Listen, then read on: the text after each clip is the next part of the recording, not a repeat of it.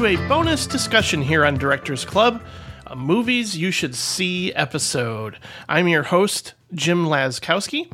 And well, I wanted to have this conversation as kind of an hour long pre show or prelude, if you will, to my upcoming episode recording in a couple weeks with actor filmmaker Keith Gordon when we discuss some underrated films of the 1960s. But the film we're going to discuss today is indeed of that era and a special one at that. Another recent favorite of mine from a director whose work I'm curious to learn more about, but I couldn't do this alone. I needed an expert. Fresh from his experience at the TCM Classic Film Festival, the walking Wikipedia of film knowledge himself, Mr. Sergio Mims. Thank you, everybody. Thank you. Thank you. How you doing? Yay. Good to have you back. Good to talk with you again. Um, before we launch into a conversation about a true blue classic, we could say, uh, we recently just lost another great character actor. I mean, right after Fred Ward, and I. I just wanted to briefly acknowledge how much of a fan I was of Mr. Ray Liotta, you know? Yeah, yeah. The sad thing is that great character actors these days are far and few in between. Yeah. They really are. I mean, if you look back, you know, when I know about older films, you look at in the 30s and 40s, 50s, 60s, 70s, 80s, you had great, great character actors. Um, as I said about Fred Ward, uh, no matter what movie he was in, he made it better. Exactly. And that's what great character actors do. And Ray Liotta was a character actor. And he was, he had the career that I think every actor wishes they could have. he was a working actor. Right. He was what the English called a jobbing actor. I mean, this is a guy who worked for with everybody from Martin Scorsese to Uwe Boll. That's right. Oh my gosh! Yeah, Yeah, that's the career you want as an actor. He did TV commercials. He did TV. He did everything. yeah, Nothing was too big. Nothing was too small. And when you look at a career that lasted 40 years, a lot of people don't realize how long he's been acting.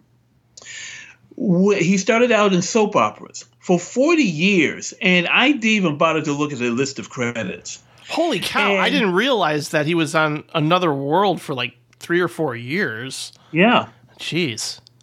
And the thing about it is that in that in that career, you're going to do some classics like Goodfellas. Um, I know a lot of people will put in Field of Dreams. I'm not a I know. baseball guy. I know how you So feel the- about that one. Yep. the appeal of that movie has always went by me, and there were a lot of memes. There were a lot of tributes um, to uh, Ray Liotta uh, from Field of Dreams, and uh, I'm sorry, the movie good just goes past me. I'm not a baseball guy, I'll forgive you. I'll forgive you for that. but still, I mean, another really terrific actor, at times a really great actor, and um, they're they're being they're really irreplaceable. Mm-hmm. They really are. Yeah, I mean, just the fact that, like you mentioned, anytime he appeared in something, it it's automatically elevated. Like, I, I think of something like awful unlawful entry, which is yes, a typical domestic thriller of that era. You know, And he's nuts in that movie. Yeah. He's really nuts. yeah, but charming at the same time. you know, because he's Ray Liotta. Yeah. Um, so um, you know, and, and you know what? I'm sure there are films that are coming out um posthumously Mm. that he was in. He was working on a film when he passed away. So, uh, and you look at his other movies, you know, um, something wild. I think that was the Oh. movie that people really, really started noticing him. Yeah, one of my favorites. Right. So, uh, some uh, something wild. Copland, which I think he's very good in. yes. Um, I mean, what extraordinary career! I know. Yes, there's Hannibal. Eric and I have a have a have a disagreement about Hannibal. I, I think Hannibal is well, let's face it, he has the standout scene in the movie, Of course. but it's a scene that repulses me Oh, with good reason. Sure. It- because I think it's a bit of a cheap shot. Mm-hmm. Um, and what I mean, a cheap shot is that the case of Hannibal, uh, Hannibal Lecter, in that, well, he only kills people who you want to see being punished in some way. Sure. That's Yeah. how you get to be on Hannibal Lecter's side. See, Yeah. Hannibal Lecter went after people you like, you wouldn't like him. hmm See, that's kind of like the cheap shot thing of it. But Hannibal is one of those movies that I was the first time I saw it was like, oh. and then I saw it again, maybe like two weeks later, because I said it will affect me the same way. It was like, oh. Yeah. But Eh, um, it's okay. yeah, I don't love it, but you know. but I don't. I want to dwell on that. It's just that he he was a, a, a tremendous actor, a tremendous presence, great intensity, absolute great intensity, and um, he's going to be sorely missed. And as I said, character actors like him uh, are becoming fewer and fewer, and it's our loss and it's movies' loss. Yeah, I couldn't agree more with you. And even recently, in something like No Sudden Move, he makes a, a, a real impact with just a small supporting role. Right, which is a film I didn't care for. I didn't care for that movie at all. I was very disappointed in that movie. But boy, when he's on the screen, it comes alive. Yeah, same with Marriage Story. He shows up in that smaller role, but Oh yeah, as a lawyer. Oh, Yeah. he's tremendous in that scene. yeah. Oh yeah, yeah, and and, and very funny. Uh, in something like um Heartbreakers, which is a ridiculous movie, but I still find it entertaining nonetheless. It's too long. That was kind of my major issue with it, but it's very entertaining. And Gene Hackman is doing a ridiculous, like, compulsively smoking Lothario of some kind or whatever. I think he's like a tobacco industry guy, like corporate. Yeah, right, guy he is. in that. And that, yeah, both both him and uh, yeah, both both him and Ray Liotta in Heartbreakers kind of makes me laugh. But uh, yeah, no, I mean, like you said, he's going to be sorely missed. It just it too soon. Like some some people are just going too quickly for me. God, what a beautiful feeling. We could have swum around the world in those days. That was before we ever touched a drink or a cigarette. Or a girl. or a girl. That doesn't sap a man's strength. Or I'd be in a wheelchair today. Peggy. Ned Merrill, still bragging.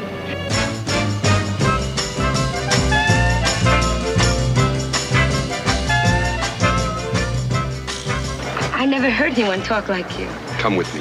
Be my love. That I've heard before. Not for me, You're no different than any other guy. Oh, but I am. I'm a very special human being.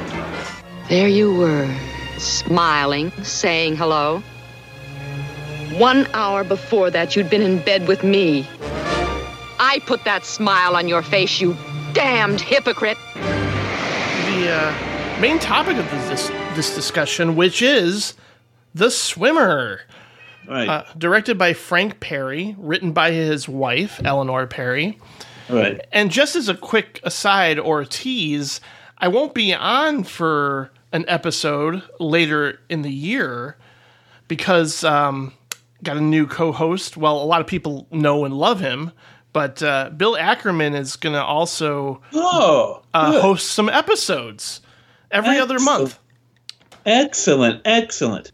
obviously I can continue to review uh, new films when I see them, and of course do my own director centric episodes. Like I've already got one in, in the books on the calendar with you and uh, Brian Tallarico for later in the year. Can't wait for that. But um, yeah, no, I just Bill Ackerman wanted to cover Frank Perry, and he's going to do so Okay. with um, Jonathan Hertzberg of Fun City Edition. So Okay, very good. Okay. yeah, I'm excited for that. I can just sit back and listen with joy. I'm sure I'll even try to catch up on some of the ones uh, from this director that I haven't seen yet, like uh, Play It As It Lays. That's hard to find. I've heard I'm that, yeah. get into that. That- There's a hard. It's never been available. It, I, it probably will be soon because, like the swimmer, it has gone through this revival, Right. and so I would not be surprised if Kino, probably sometime later this year, comes out with it. it. It's just it's a film that's just never been available. Yeah, but oddly enough, this also played, I believe, at a TCM Classic Film Festival not too long ago, and it was introduced by Allison Anders. Uh, and it's just, so it's perfect for you to come on to talk about this film, but also I personally think it's a damn near perfect movie that um, it, it made me wonder, and I'm sure there's been a lot of uh, stories before, you know, around this era that ta- that tackles toxic masculinity or masculine panic. But this just, you know, feels so right with that era in a way that, um, you know, a lot of films nowadays sort of tackle that subject and, you know, rightfully so. But this just felt like, was this one of the earliest examples of that? Though I guess you could probably go back to something like Death of a Salesman, of course, you know, if you want to, you know, go to the thematic material. But this is a lot of things. It's a midlife existential crisis movie. It's a movie about class and suburban ennui and self deception. So there's a lot to unpack, but I'm just Oh, as. I call it, suburban suburban angst. Yeah, yeah, Um, definitely. but uh and we're gonna have to we're gonna have to talk about the final scene Oh, um w- even though it's a it's a twist shock ending uh because i also talk about it and also i have some questions sure. i have some questions you know i've always wondered about this film um it, it, i first saw this film on tv um um, they, they used to show it on television in the in the early '70s or in the '70s, like um, the the CBS Friday Night Movie was showing this picture, and uh, it was released in the summer of 1968. A lot, a lot of films that are considered classics today, it, it was not a box office hit, and it got torn apart in uh, by the critics. Uh, with exception of the New York Times, it sort of like reluctantly liked it. I think Ebert I loved want- it, right? Yeah, okay. I was wondering what Ebert thought about it. I forgot to look up, look his review up. Um, and it's based on a short story by John Cheever. Now, b- briefly, John Cheever was called the Chekhov of the suburbs. Makes sense. um, he's not really talked about much today, but he was kind of a big deal in the 50s, 60s, and 70s. He wrote um, some novels, but he was mainly known for his short stories. Mhm. He wrote maybe hundreds of them. And they were usually published in the New Yorker, and he dealt with this kind of subject. They, they, all, they all took place either in the east side of New York or imaginary towns in Westchester County. And Westchester County is just north of New York City. It's like the equivalent to Chicago's North Shore right. Okay. but it's it's more it's actually more um, socially economically diverse. Southern s- Southern um, Westchester County is more middle class. Towns like uh, Bronxville, Mount Vernon, which is now uh, heavily a black population, uh, Yonkers, and then when you go further north, you have towns like Armonk, Pound Ridge, Bedford Hills, Chappaqua. um, very wealthy, very elitist. And I've read the short story, which came out in 63, I want to say, in the New Yorker. And since the movie is like 95 minutes, of course, they add characters, Right. uh, add scenes. Um, but it's pretty faithful to the short story. Uh, they do switch around some of the events as they occur in the movie, like the scene involving the store owners, the shopkeepers. Um, that happens early on. Ah, huh, okay. Okay. And the movie very smartly puts that to close to the end. And also the scene with the rich nude couple. uh, there isn't a scene with the chauffeur. That that's that's for that was made for the movie. And also there's a line in that scene in the short story that gives away the ending. Oh, So that that was removed from the movie. interesting. Uh, the scene. I the- feel like they're hinting at it, like all the conversations. Well, they hinted to it throughout the whole movie. That's Yeah. why the shock ending may not be really much of a shock. yeah, really that's kind of how I felt. Right. Shouldn't be. It was a shock when I first saw it, but I first saw it like in the 70s. I was like, you know. but now when you see it now, you go like, yeah, this is where it's going. Um, and uh, yeah, the scene with the child and the empty pool, that's not in the short story. So, but it's pretty faithful.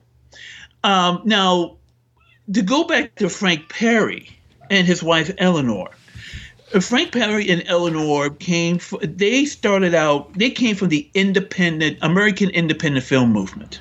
Right. mhm. People like uh, Larry Peerce and other people from the East Coast independent film movement. And like Larry Peerce, Frank Perry also went Hollywood. You know, he was later to go on to direct Mommy Dearest. No He, well, his last movie was a documentary uh, covering about his death. He he, he developed cancer, and he made a documentary about dealing with his upcoming death. That was t- t- officially his last movie. Wow. Okay. um, a, a documentary he made. Um, but the, the, but he and uh, Eleanor Perry, his then wife, he he went on to marry three times, but um, they were a team. And she wrote the screenplays. He directed the movies. The first movie, the first movie he ever moved, he ever made was David and Lisa, and that's a movie about two um, two young people who have emotional and mental issues who fall in love and that became an art house sensation. It's a film that used to show like a lot on PBS. And then after that, he made they made Ladybug, Ladybug, which is about uh, a group of children who are sent home when there is a threat of a when, when during a a um Cuban Missile Crisis, right? a? Cuban Missile Crisis, Yeah. and it has a really disturbing ending. oh man. Where is, is it really happening or is the child's imagination? I need to see both of those movies. Goodness. Yeah, you have to see both of them. Uh, Ladybug, Ladybug. I think Kino came out with that. Okay. Yeah, uh, yeah, they did. I think last year. Yeah, uh, David Elisa, you may be able to find it online. And then he does some TV stuff, and then he does The Swimmer. And so he jumps right into the deep end of the pool because this is Literally. Literally, because this is a studio film, Columbia Pictures, produced by Sam Spiegel, even though he took his name off. And Sam Spiegel, of course, uh, produced Lawrence of Arabia, Bridge on the River Kwai, On the Waterfront, uh, Orson Welles' The Stranger. And you had one of the Jeez. biggest movie stars in the world, Burt Lancaster. And needless to say, and used another metaphor, oil and water didn't mix Uh oh. they did not get along. Uh-oh. Now you have to understand, Burt Lancaster at this time when he ran the set, and you had to be a very strong director to deal with Lancaster, like a Richard Brooks, who directed him several times, or or a, a Sydney Pollack. Sure. And I'll get into Sydney Pollack later again. Frank Perry, he was more loose. He was from the independent world. He, he liked to go with the flow yeah. and Clearly. they didn't mix. It didn't go well. To make a long story short, uh, they had to bring in several editors. Uh, the film wasn't working right. They uh, Sam Spiegel was not happy with the film. Reshoots were done, and I'll I'll talk about those reshoots later and who did them. But what happened was sometimes out of chaos comes beauty. Hmm. And what comes out was this extraordinary picture. Uh, and when I say reshoots, really there's only one major scene that was reshot. Only one. And I'll get into that. And that also involves another famous director, oh which boy. I'll get into. yeah, I didn't get- get I didn't get a chance. I know there's like a five part documentary on that um, Grindhouse releasing. Uh, yeah, which Blu-ray. I have. It's two and a half hours. Yeah, that's long. Yeah. It's longer than the movie. Yeah. so, uh, Um, but I'm curious because, like I said, I've I've seen this movie twice, and because I'm getting older, I don't know, maybe because he he he's kind of this at, at the start at least he's this like confident dude in a speedo who's like a big kid, like he Look, just he's in bathing trunks. And don't forget, Burt Lancaster, he was in his mid 50s Yeah. when he made this. He's in phenomenal shape. Unbelievable. He was an acrobat. yeah, And the thing about this movie is that he did something. Some actors do this, but very few actors do this again. Do, do this now. As he got older, he wasn't afraid to show his vulnerabilities. for sure. And there were actors of this period that, from his time, that did. Gary Cooper did it. Uh, Robert Taylor did it. John Wayne did it. Oh yeah, Robert Actors Taylor as they got sure. older, they show I'm not the guy I was 20, 30 years ago. I'm older. You know, I have weaknesses. You know, Tom Cruise will never do a film like this. No, no, No. Um, Although I'd But- like to, I'd like to see that. I would, I almost would. would. I wouldn't I would mind too. us like would like a remake too. of this by maybe I don't know Darren Aronofsky or something. like yeah, I would very much love to. I mean, he's at the point now he can he can afford to do it. He can Yeah. really do. it. But the thing about this picture, Lancaster said letter. This is Lancaster said letter. This is one of his favorite roles, and he thought one of his best performances. Agreed. And it's true because as the movie goes on, we see him getting weaker. We see we see the he just ages in front of his eye. Uh, you know, in, in front of in front of his in front of our eyes. You know, his limp becomes more pronounced. He injures himself, but it becomes more pronounced. yeah, I mean, it's, it's, it- like because he starts off as Burt Lancaster, like this Right. god, and then he slowly whittles smile, down. That that famous smile. Yeah. Burt Lancaster. he becomes a pathetic kind of lost soul and and, and, and yeah the weather shifts you know and uh, oh yeah. and it sort of just reflects him you know going from being really sunny and then to really dark and lost and sh- becoming a shell of a human being by the end And we should talk about the premise, which is very simple Very. and actually very clever. And he plays a guy named Ned Merrill. And he show and like I said, throughout it, one summer day, maybe in July, 80 degrees in the 80s, and all he wears throughout this entire movie is a pair of swimming shorts. That's all he wears. And he shows up at some friend's house and he dives into the pool and they're happy to see him and you know they pass around drinks and all that sort of stuff he begins to he comes up with this idea he said you know what if i follow a certain path back to my house every house has a swimming pool it's like a sort of river which he calls the lucinda river after his After wife his wife. yep so I can kind of swim my way back home. And when you think it, they say, wow, that's great. That's a really great idea. Like swim your way back home. We never know how far his home is from where he starts off. It could be a mile away, could be two miles away. But um, so that's what he does. He goes on this journey, going from house to house. Now, and we every encounter he has, we find out a little bit more about Ned. Some people are happy to see him. Some people are not happy to see him. And as we go as we go along and follow Ned on this day long journey, in effect swimming his way back home, we find out that Ned is something of a fraud. yeah he's like this uh, testosterone soaked explorer that wants to assert himself in the world again after uh, losing touch with everything you know his his family himself his sense of, of security is gone and he sees this trek as being the answer the way to get back to what he used to be because yeah he's he's 55 but when he was younger, he could swim and swim and swim and get all the girls and have all the money and everything would be great.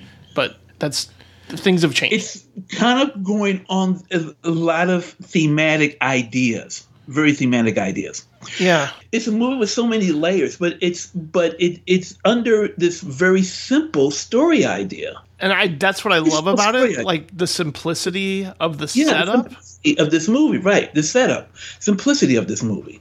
and it's and it's something like in a way even Ned himself thinks this this journey is simple for him and so we're on this journey with him and we learn along with him that this journey is not going to be this sort of idyllic um, you know uh, adventure that's going to lead him to where he wants to be and it, it's it's hard. I mean, I think the film can be summed up with that great line of dialogue he says to the kid at one point. I believe, if you believe hard enough that something is true, then it is true for you. Yeah.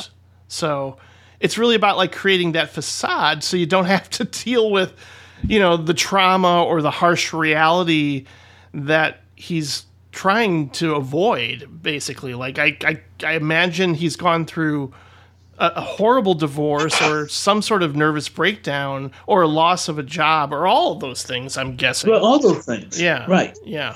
Um, and he we go through different so many different emotions with him because at first we like him, we think he's a great guy, and then after a while we begin not to like him, find out some not so nice things about him. Uh, and, And then he's kind of a creep at one point. Good lord. Right. uh, particularly this young girl that he picks up along Yep. the way. Uh, and then he, uh, what let me pick up is a woman, uh, a young woman who used to be a babysitter for his family. And she goes along with him in this romantic journey. She thinks it's going to be fun until he starts, of course, putting the moves on her, putting her hand on his stomach, and you know, a feud of wheat, as he calls it. And um, tre- she runs away, creeps him out. Uh, we find out he had an affair with a with an actress played by Janice Rule. Um, but then he becomes uh, pathetic. Right. Yeah. Literally, And- literally, the only thing I don't care for is how long that montage lasts between Julianne and Ned. Like they're rummaging through fields and jumping over hurdles together. I mean, I know it's painted as like this, you know, beatific, idealistic interpretation and like kind of romanticizing their their time together, but it, it kind of goes on a little bit long, even though Well, obviously yeah, it's that, that's that's '60s filmmaking. yeah. Oh It's yeah. late '60s filmmaking, particularly those scenes when they're they're walking and they superimpose those close-ups of her looking at the Yep. camera. Mm-hmm. You know, and it's a it's a Breck shampoo commercial exactly.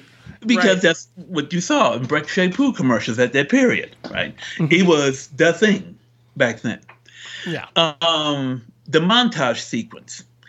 Um, and I should uh, talk about uh, when I talk about another director became involved. The the the, the big reshoot was the scene with Janice Rule, the actress. Um, that was a scene that was actually reshot in California by Sydney Pollack. Really? Yeah, originally, and this is what brings in another director. originally, that scene was shot in Westchester County. This movie was shot entirely in location in Westchester County. There are a few obvious studio shots, exterior studio shots. That that sequence was shot with an actress by the name of of Barbara Loden. Oh, Wanda. She made Wanda. She made Wanda. And she, at the time, was married to Elia Kazan. Oh my gosh! It all it all comes full circle. That's amazing. She was married to Elia Kazan. At the Wow. time. The story behind it was that, um, according to the documentary, they shot this scene, something went out of control. Like I said, Frank Perry was loosey goosey kind of director, go with it, go with the flow. And unfortunately, that footage doesn't exist, but the stills do.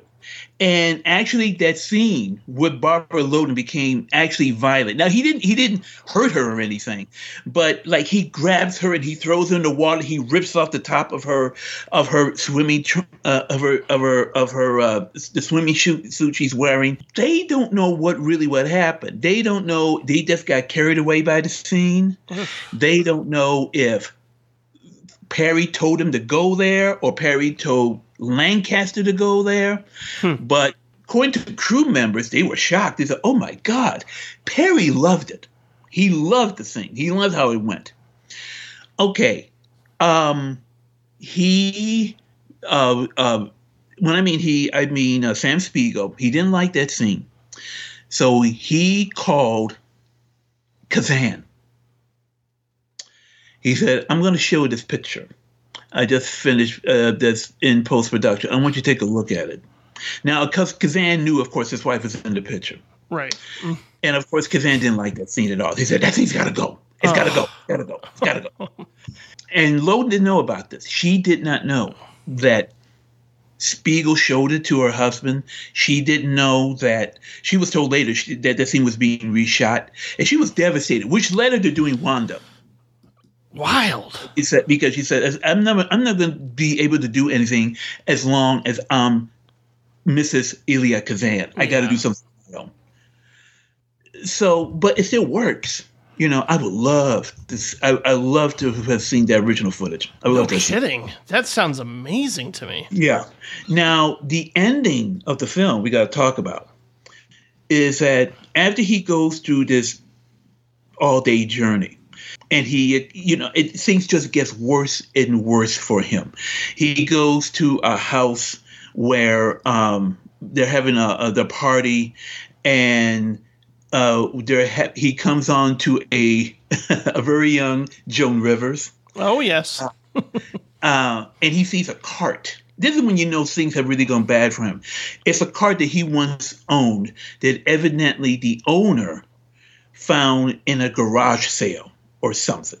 Yeah, I guess Or his wife is responsible. Yeah, his wife put in there, and he repeated it. And Lancaster goes through the whole thing. You know, I'm. You know, what's what's the line he says? I'll pay you double for it. And everybody laughs at him. Everybody laughs because everybody knows I'll pay you double. Get this guy.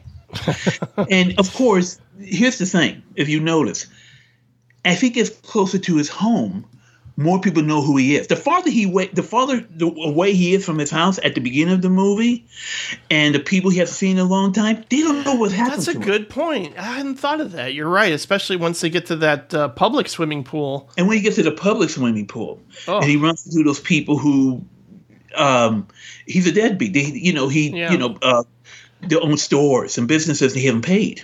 Yeah, your daughter doesn't. Your daughters don't like you at all. Yeah, that sort of you- you see what yeah. the daughters say about you. Yeah. My daughter's at home playing tennis right now. He goes. He finally gets home. It's raining. The temperature has dropped. He finally gets home, and we notice things are off. We notice that the tennis court is in disrepair, hasn't been used in years. And finally, when he gets to his house, his house is empty. Yep. And the camera actually goes through a broken window, and we see that nobody has lived in the house for years. And we see, and we go back, and the last scene is Lancaster at his doorstep, crying, pleading to come in as the storm is raging. And just music by Marvin, Marvin Hamlisch, his first film score, which is maybe overly dramatic, but I still think it works. I think so. Uh, it took me a while to warm up to it. I think even on the first yeah, viewing, I was like, "This is a bit much." It is But- a bit, much. yeah, but I think it does work in, in, in, in, in the whole. Yeah. and we find out that he has nothing. Everything is gone. Which brings me to two questions I always have, and two answers I have. Possible answers. Hmm. Where does he come from? Because when we first see him, it's an overhead shot, and we see Ned Lancaster moving through this wooded area, and then into these people's, you know, property, and he dives into a pool. Where does he come from? That's a great question because, like, yeah, it's like a bird's eye or God's eye v- shot Yeah, I'm like, overhead. well, he's no. Well, of course, he couldn't have come from his house. no, And he didn't. Come, So- we didn't see him get out of a car or anything. No. You know what? You, I tell you what my theory is. Okay? I think he came from an asylum. That's. I was just gonna say that's that makes complete sense. I think he's he had a complete nervous breakdown. And I think one day he had a moment of clarity or remembered somehow got some swimming trunks, mm-hmm. which maybe the place is nearby, and sort of start reliving his life, the people he knew. Yeah, And he's, he's looking for life. redemption, and Right. and the question I have is at the end of the movie, what happens to him at the end? well, he's certainly not going to get into his home. So I don't know. So is is he going to get get picked up by by the people that run the asylum once they figure out he's escaped? I don't know. I think I think he dies. Oh, I think he dies. that just I makes it all the more if tragic. continues on. I I think if this was he would be found dead at his doorstep, dead from exposure. Mm. Temperature has dropped. Yeah. You know everything. I think broken heart. I think he, he he's found dead. I think once the reality has set in that it's no longer there, I think it's too much for him to bear. Now, let me tell you the happy ending they didn't shoot, right? I can't The imagine that. happy ending they came up with was that he's at his house trying to get in, and Janice Rule drives up and finds him and takes him back to her place. That was that was the ending they thought to be. Oh, this oh, is gonna be a Oh God. idiotic. It was idiotic. Idiotic. I think the movie ends perfectly. I think that's it. I think it's because this movie has no possible happy outcome. I think he dies. That's I think there's nothing left for him. that's certainly plausible because you're right. It, who's gonna who is gonna come and get him and you know like Yeah. I mean she tries at one point to like you know put a towel over him and comfort him. Uh, Janice Rule's character and yeah. that goes south really fast because he tries to seduce her again and clearly she's not on that same wave, wavelength anymore and uh yeah that's that whole scene with them is just really oof it's painful to watch because it's clear that he's starting to realize that he's not the man that he thinks he is. Or even the relationship he thinks they had together was was was its own kind of facade you know? Like it wasn't it wasn't real. It wasn't genuine. And the part that really moves me is when he he says nothing turns out the nothing's turned out the way i thought it would. I used to believe in things. Uh, people seemed happier. People used to love one another. What happened?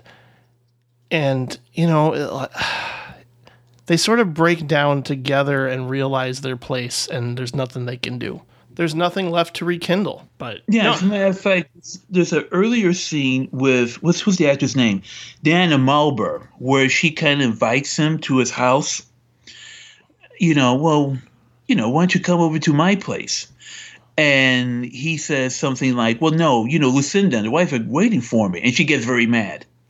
that's right And, yeah and so, like, well, he's just a womanizer. He's he's had every day he has a reputation among, you know, those people up there sleeping around with other women, you know, other men's wives, you know, clearly. Um, but it's a tragedy. I mean, that's why I guess some people maybe turn up by it, but it's a tragedy. We find out so much when he sees what uh, the scene I like is when he um he's so clueless. The, the scene with the black chauffeur oh who's right. played by Bernie Hamilton, who's in uh, One Potato, Two Potato, and he was in the TV show Starsky and Hutch. He played the captain, ah okay and and um, he mistakes him for a chauffeur the couple had before. And he's so condescending to this guy. yeah Oh, he had such a big smile. He could sing. And Hamilton says, and a natural sense of rhythm. Yep, he sure did. I thought, oh, brother. Oh. painful And then when he meets the couple, who is this, it's still a joke, they're, they're nudists, right? he says, they're having some fundraiser. And he says, well, I'll buy a table. Really? You'll buy a table. Yeah. Sure, I'll buy a table. This movie's about denial of yeah, like self deception and just thinking, oh, I, I I can I used to do these things, so I should should be able to still do them. Like when he wants to get his hot dog cart back, it's like. I'll Right. have my lawyers call you, you know. I'll have my lawyers call you, and everybody Yeah. laughs at him, right? Yeah. Or when a guy says, "Oh, that's so I'm so sorry to hear how they treated you at that job," you know, with this young guy, Uh, it was so terrible. You know, we're finding more and more clues about him. Like, right, he was a big deal on maybe on Wall Street, on Madison Avenue, and like a lot of guys of that period of that time, he got replaced. His wife probably fed up with him. His girls, as we hear, never respected him. Mm-hmm. That's why I say he must have come from an asylum because I think he's still reliving this dream, this fantasy world, this perfect world that he lived in a couple years earlier, where everything was right. And when reality keeps being thrown in front of his face, more and more the facade cracks away. I know it's a weird comparison, but the a film that I thought of watching this again because it's one I want to actually dive into a little deeper and even write about at some point. It's Shutter Island because that movie is also about creating this alternate reality, alternate version of yourself that actually doesn't exist. You know, it's again, it's like both characters can't deal with what they've been through. You know, they they've both been through some heavy stuff, and it's gotten to the point where yeah, they're they're delusional that and they don't believe that what's happened has actually happened, and they refuse to face it in a way. So I don't know. It's it, it, it this one def, definitely like a lot of the reading I did sort of compared the ending to like the, oh it's like a the Twilight Zone or something, but No, it I, isn't. I, no. I no, I, I wouldn't go that far. I think it's inevitable, you know. And other, some another movie which also sort of sort of in some ways thematically rep, uh, resembles is the original version of the Stepford Wives Mm, with Katharine Yeah. Ross because once again that's about essentially a group of men who are trying to create a perfect world right. with obedient wives. Uh, the movie, which I always say, Get Out stole a lot from. you know, no kidding. a hell of a lot. But that movie also is about creating a false world in Westchester County, New York. I can probably see why this film was not popular when it came out because a lot of people I think didn't want to believe that that kind of thing was true. Oh, they weren't ready for it. Yeah. They weren't ready for it. They think that, uh, you know, are you kidding me? Those people have it made. No, well, f- financially they may have it made. And actually, in some ways, financially, they didn't have it made. They were on pins and needles. They were like struggling, you know, to keep up appearances. Yeah. So, um, this is a fascinating film. I love this film to death. Uh, ever since the first time I saw it, I've always been fascinated by this picture. The Swimmer is quite a unique picture. And it was a movie that was very much one of those movies that was very much ahead of its time, but at the very same, very same time of its time. Yeah. I mean, it's a parable for the failure of the American dream Yeah. right before Easy Rider. You know, like th- that's sort of reinvented cinema at a time of upheaval and political strife and just a lot going on in the public consciousness. Well, there were a couple of movies in the 1950s that also dealt with urban angst. Movies like The Man in the Gray Flannel Suit. One movie which I love to death, um, Strangers When We Meet. Kirk Douglas and Kim and Kim Novak. That's another film that was sort of laughed at and neglected, and now it's it's it's uh, considered one of the great. Well, I wouldn't say one of the great, but people say this is a really one of the better movies in the 1960s that deals with suburban angst. And as Sam Hamm says, you know, Sam Hamm talks, the screenwriter Sam Hamm talks about Trailers from Hell. He says, this may be the best movie about adultery that Hollywood ever made. I agree with him. Damn. That's, that's a movie that has been, I, I've, re- I've read a couple of articles now reevaluating that movie and said, oh my God, how people didn't see this at the time. Yeah, there are movies about suburban angst, and, and I, I'm fascinated by. It. Oh, what's another one with Paul Newman from the Terrace, with Paul Newman and Joanne Woodward, which starts off as um as a movie about um uh it, it's a movie about a, a, a, a disintegrating marriage. Oh, wonderful! Like all, all those movies sound light years better than something like American Beauty, which when Uh, that which I didn't care for, you know, Yeah. and, and and Revolutionary Road, which I didn't care for. Yeah. It wanted to be that kind of movie, and it was so plastic, Mhm. and so it was like everything was embalmed in amber. Yeah, I think the performances in Revolutionary Road at least carried it and made it a little interesting just because like, oh, it's Leonardo DiCaprio and Kate Winslet and they were in Titanic and but then you had Michael Shannon who obviously stole that movie too. That at least those three performances made it interesting even if that's a you know, a storyline or or themes that have, have been done to death. Right. You know. It, it, it- they were done like in in the sixties, in the fifties. you know. Yeah, no, but I, I find this these these types of movies to be endlessly interesting, especially when you go back. You know, even something like what we talked about with uh, Nicholas Ray's "Bigger Than Life." You know, That's another one. Oh my God, that's a classic one. yeah, yeah. And I, I every time I see that too, I'm just kind of amazed. Like, wow, talk about ahead of its time. You know, Yeah. really. So yeah, no, this is I, I really do encourage people to seek this one out, especially if you want to think about toxic masculinity at that point in time, and it still holds up and it's still thematically relevant. And hey, I love to swim, so I get something out of it. Yeah, it is worth checking out. It's really, really worth checking out. Um, and then I should say that after he made The Swimmer, Perry made what is perhaps his most disturbing picture. He went back and made another independently made movie called Last Summer. Oh yeah, which Patrick and I talked about a long time ago because I think it was on the TCM channel and he DVR'd Is it was it really? Because I think so. Talked to Larry Karaszewski. Or I've been in touch with him about this movie. This is a movie he loves. Oh yeah, it's and so good. I told him I heard, I was told that Warner Archive was trying to restore this picture to release it. Oh, that'd be great. And unfortunately, one of the reels of the negative was lost. Reportedly. I told him that he was very hurt when I told him. I said, I, "That's what I, that's what I was told or I heard. Mm-hmm. They, they couldn't do it because they had to go back to. They want to restore to get the negative, and the negative was lost. So they may have to do a digital restoration of a print, you know. yeah, But that's a movie that turns very, very. very ugly. Yeah, And D- another devastating movie. Yeah, And the thing about it, you have these perfect white blonde wasp kids. uh, Bruce Davison was this? Bruce he's- Davison, I think, was his first movie. I think it was his first.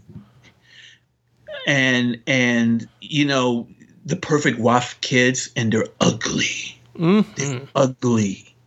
One of the first movies to get an X rating. Oh, One of the first when the rating system came out, when the X rating came out, one of the very first ones to get an X rating because of that final scene. sure. Um, uh, not surprisingly so. Um, so anyway, yeah, check out the swimmer if you can, and some of you know other Frank Perry's earlier work. Yeah, David and Lisa, Ladybug, Ladybug. Okay, if you have to, Mommy Dearest, if, if you really have to, but uh, but um you know, he, his career encompasses, and like I said, he I think he he and his oh, Diary of a Mad Housewife, yes, that one's very which good. Kino, that's on Kino, Yeah. uh, with a commentary by including Larry Karaszewski, um, and as I said, Play as a Lays, um, that's hard to find.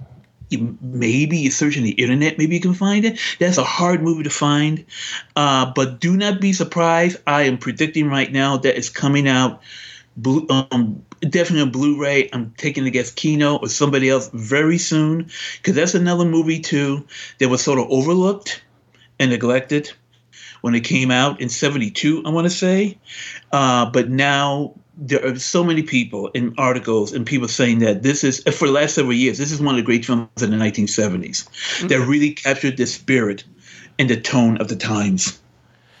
Well, it's funny because if I'm not mistaken, let me see. Let me let me let me confirm because I thought actually Bill did a commentary for Diary of a Mad Housewife. Oh no, maybe I'm thinking of Puzzle of a Downfall Child. My bad. Yeah. No, no, no. That's that's that's that's not Frank Perry. Right. No, a matter of fact, I just saw that film two weeks ago. Yeah, Schatzberg. Right. Okay. Yeah, it's, I was getting it's, it's, yeah, it was Jerry Schatzberg's first movie. Right. Yeah, yeah. That's that's a heavy double feature right there. That is the great thing about the 70s. You know, if you follow Twitter, if you uh, follow guys, one thing we like to post are movie ads from newspapers from the 1970s. And look at all the movies that were available at the time. Yeah. Movies for everybody. I and then know. contrast that to three weeks ago when every theater is showing Doctor Strange. And I said, it's not the same. You don't understand that the reason why you're excited about this movie, which is simply just a B movie, it's a B movie about a guy and his kids being chased by a lion. Is because it's kind of those old-fashioned mid-level B uh, B movies that you were raised on, that you saw over and over again, and there's less of them today. No, I, I couldn't agree more. That's that's why it's really hard for me to get excited. I mean, like I, know that it's there's an expectation of some kind to do your best to keep up with all the new movies when you're a film critic. And I don't try anymore. I don't try. and and, and it's hard. I mean, I, am I going to sit through Top Gun Maverick when I wasn't that crazy about the original? I don't. No. I don't think And I I can saw, do it. I saw Top Gun Maverick, and I'm like, oh, yeah. um, Eh. you I'm know, sure there's. I'm I- sure there's great sequences, and you know. yeah. uh. Yeah. But the thing is, is, is that um, you should see James Gray. James Gray, the Well, film I'm, I'm doing an episode on James Gray in July. So well, perfect look timing. at the video he he he came out with last week. Mm. It's on Twitter. I, I I'll, I'll I'll tweet it to you. Okay. He he talked about everything that's wrong with the movies today. Not that he's putting down these movies, but he's saying the same thing: the mid-level movie, the mid-level film. You know, That's we- wild too, because even when I saw his movie Two Lovers, I thought this movie could have came out in the 70s. You know? yeah. Yeah. And and the thing about it is that I'm kind of happy that the Michelle Yeoh film has done so well. It's the biggest grossing film. What everything, always, ever, everything at once, or whatever it's called. Yeah. Yeah. Uh, it's Which the biggest grossing film. It's the biggest grossing film A24 has released. The biggest grossing film. And I said it's in theaters. And I said people will come out to see a mid-level film if you give them something that's interesting they want to see. Exactly. You know, that's it. That's the secret, folks. That's the secret. That's something Hollywood lost. You know, the mid-level films, these bread and butter movies, it's what studios, you know, studios now make their money on the, on the tentpole movies, the franchise films. They used to make their movies on the uh, money on the bread and butter movies. Oh yeah. That's where they made their most money. The bread and butter films. Sometimes they worked, sometimes they didn't. Sometimes they made money, sometimes they flopped. But that's what you made your money. No, I, I, I much prefer. I, I think that's why I really did appreciate the Chicago Critics Film Festival, because there was a lot of low key, intimate, character driven dramas for the most part, and often anchored with really great performances. And I kind of went, "This is yeah, I this is what I would prefer to be regularly and readily available in the multiplex." And here you are tracking it down on Hulu or whatever. But Yeah. it's it's a weird time. I mean, I can understand a movie like um like Good Luck to You, Leo Grande. That plays perfect on streaming. Yeah, there's two characters in a hotel. That's perfect. That's fine. But a movie like uh, Paul Thomas Anderson's film, um, Boogie Nights. Boogie Nights. I said, boy, this there was a time not that long ago where studios took risks. I felt a little melancholy afterwards because I flashed back in my mind my, in my mind to when I first saw it, and like the run from maybe even before that, 96 to 99, I was going to see all these independent films. And not just because, oh, you know, Tarantino said it was great or whatever. It was just, just because they were in even a suburban multiplex. I saw David Cronenberg's Crash in a suburban mall multiplex in Indiana. And it was just like there was a time, yeah, when you could just go and see these amazing works of art, and maybe not all of them were, you know, transcendent, and a lot of them were Tarantino ripoffs, but they were there.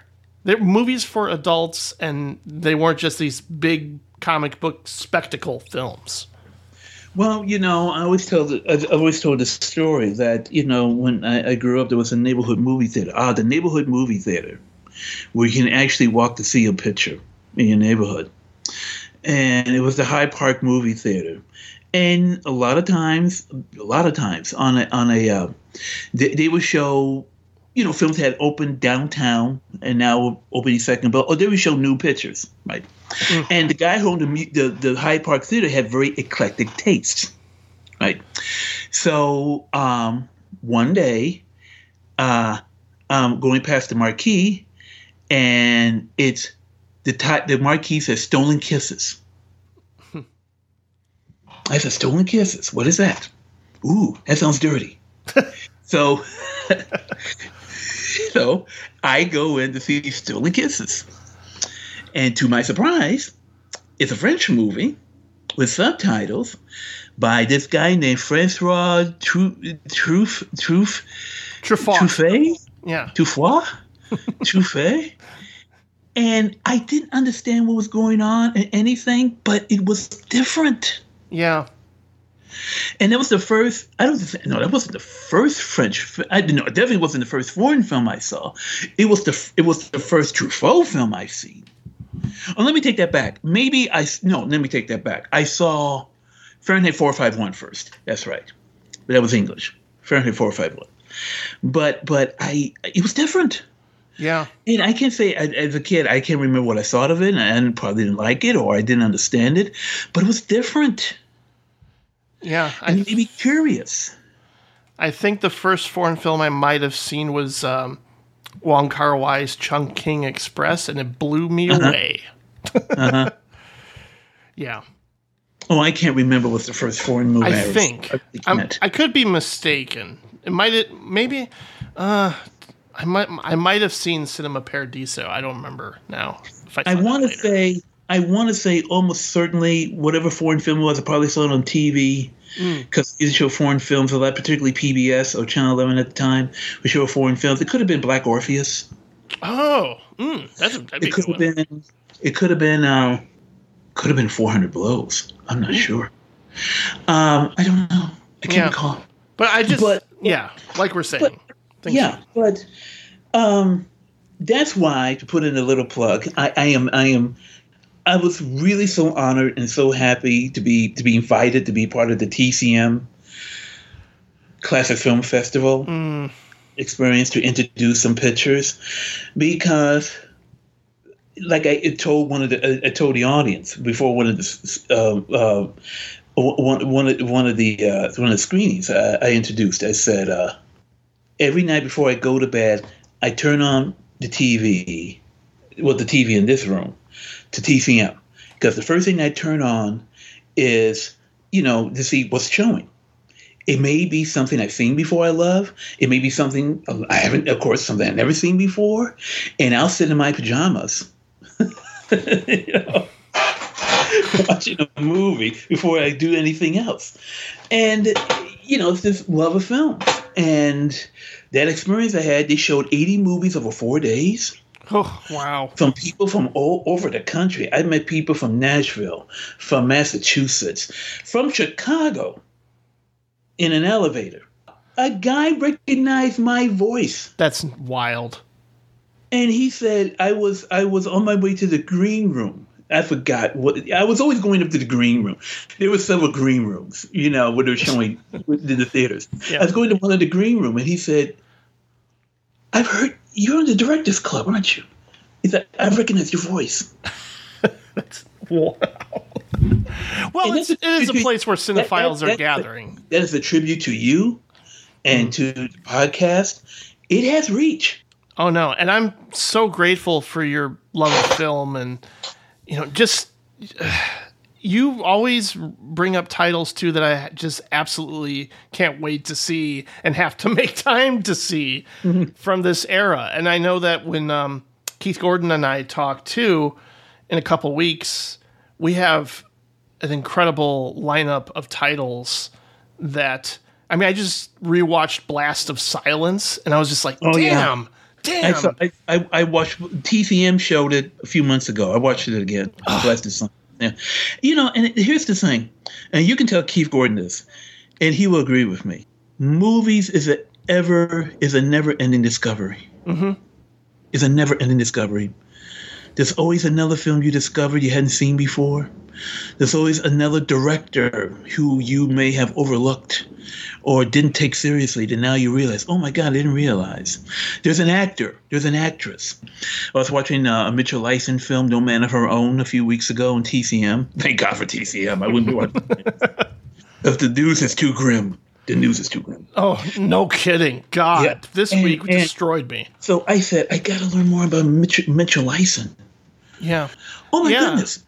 It, it's so funny too because the we can sort of wrap things up with this because the moment benediction ended, I wanted to find Brian Tallerico and be like, "Yo, we got to do an episode on Terence Davies because I absolutely love that one, and I, I've seen a couple more from him, obviously, but he's just somebody I'm dying to binge on and talk about with both of you.